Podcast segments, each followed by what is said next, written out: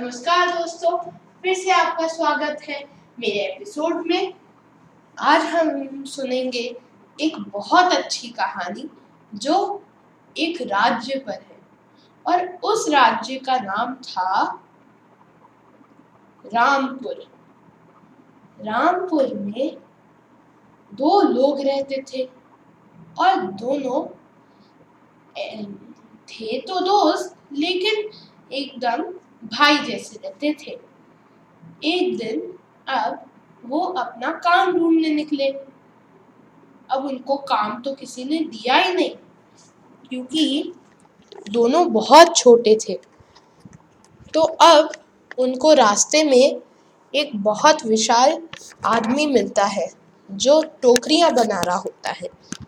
तो वो कहता है, क्या तुम हमारी मदद करोगे? तुम टोकरी क्यों बनाते हो? तुम इतने बड़े हो तो तुम टोकरी क्यों बनाते हो?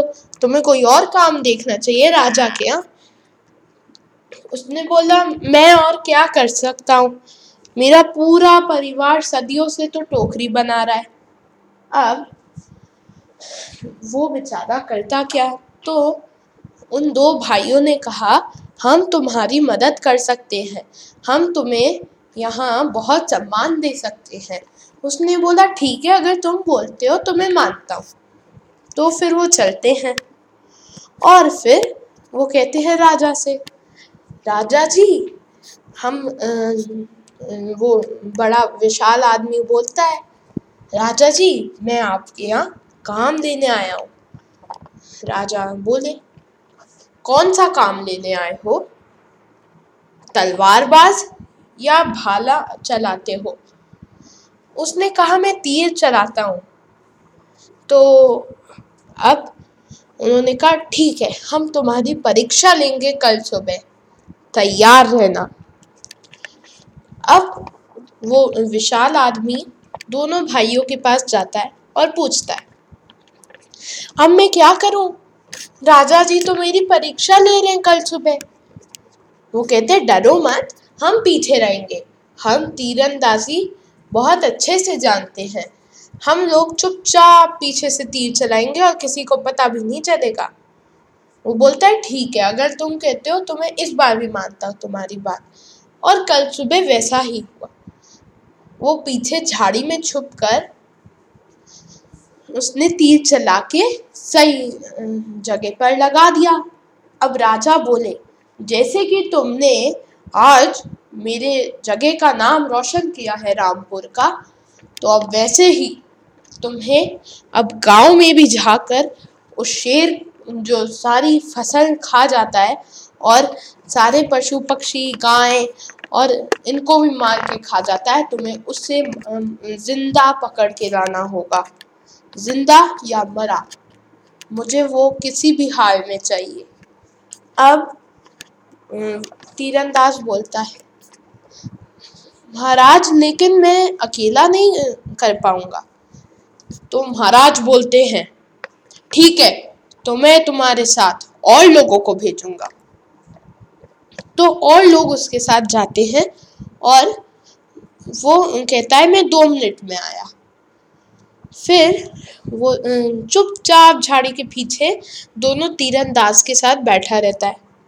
अब गाँव वाले बोलते हैं, कोई नहीं, अब हमें तो नहीं लगता कि ये आ रहा है, हम लोग ही कुछ कर देते हैं।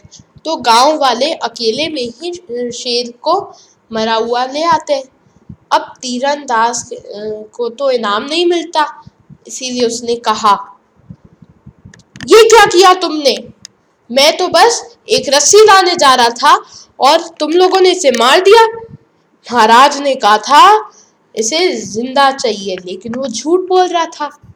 असली में महाराज को ज़िंदा चाहिए था या मरा चाहिए था। लेकिन अब गाँव वाले बोले, अब हम क्या करें? आप ही कुछ बताओ। तो अब वो बोलता है, देखो, मैं महाराज से बात करने को तैयार हूँ। लेकिन तुम लोग किसी को मत बताना कि तुमने मारा था। तुम कहना कि तुमने शेर को हाथी ने लगाया, मैंने मारा है। फिर तुम लोग चले जाना और मैं महाराज को बता दूँ। मैं महाराज से बात कर लूँगा। तो बोलते, ठीक है। और फिर ऐसा ही होता है। अब एक जंग होने वाली थी शामपुर और रामपुर के बीच। शामपुर के पास एक बहुत विशाल और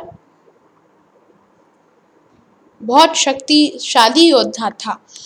तो अब वो देखता है, उस जब वो शक्तिशाली योद्धा देखता है रामपुर के योद्धा को तो डर जाता है और कहता है, महाराज, अब मैं इससे कैसे लड़ूं? और जो नकली नकली शिकारी जो होता है, वो तो कहता है, अब मैं इससे कैसे लड़ूं? नीचे दो तीरंदाज छुपे रहते हैं। वो हाथी के नीचे छुप जाता है अब।